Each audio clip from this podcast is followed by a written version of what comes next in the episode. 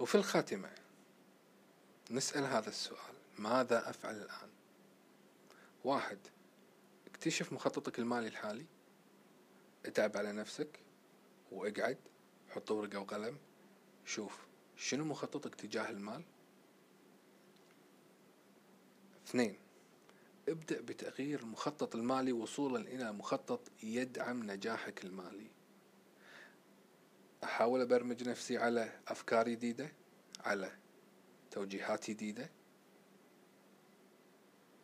على أساس أخدم دعم المخطط المالي الجديد وتغير نظرتي وتغير نتائجي تجاه المال.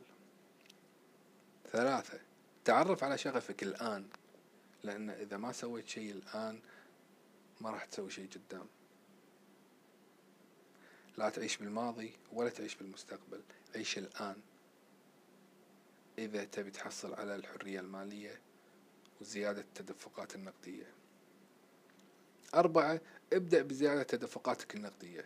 شلون تبديها؟ ابدأها بمشروع عائلي صغير. ابدأ بخطوات صغيرة بتوصلك إلى نتائج كبيرة. في النهاية هناك فرق بين رغبتك بالنجاح وإحرازك لهذا النجاح. لا تتبع الأمنيات واتبع النوايا. إنما الأعمال بالنيات وإن لكل امرئ ما نوى. الله يوفقكم. شكرا لكم. شكرا لحضوركم. هذه الدورة المبسطة. هذه وسائل التواصل الاجتماعي والأكاونتات بالنسبة لي على تويتر.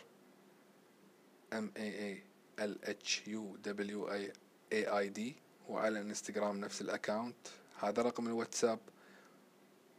وهذا ال website www.محمدلهويدي.com والإيميل info at محمدلهويدي.com نشوفكم في دورات جديدة.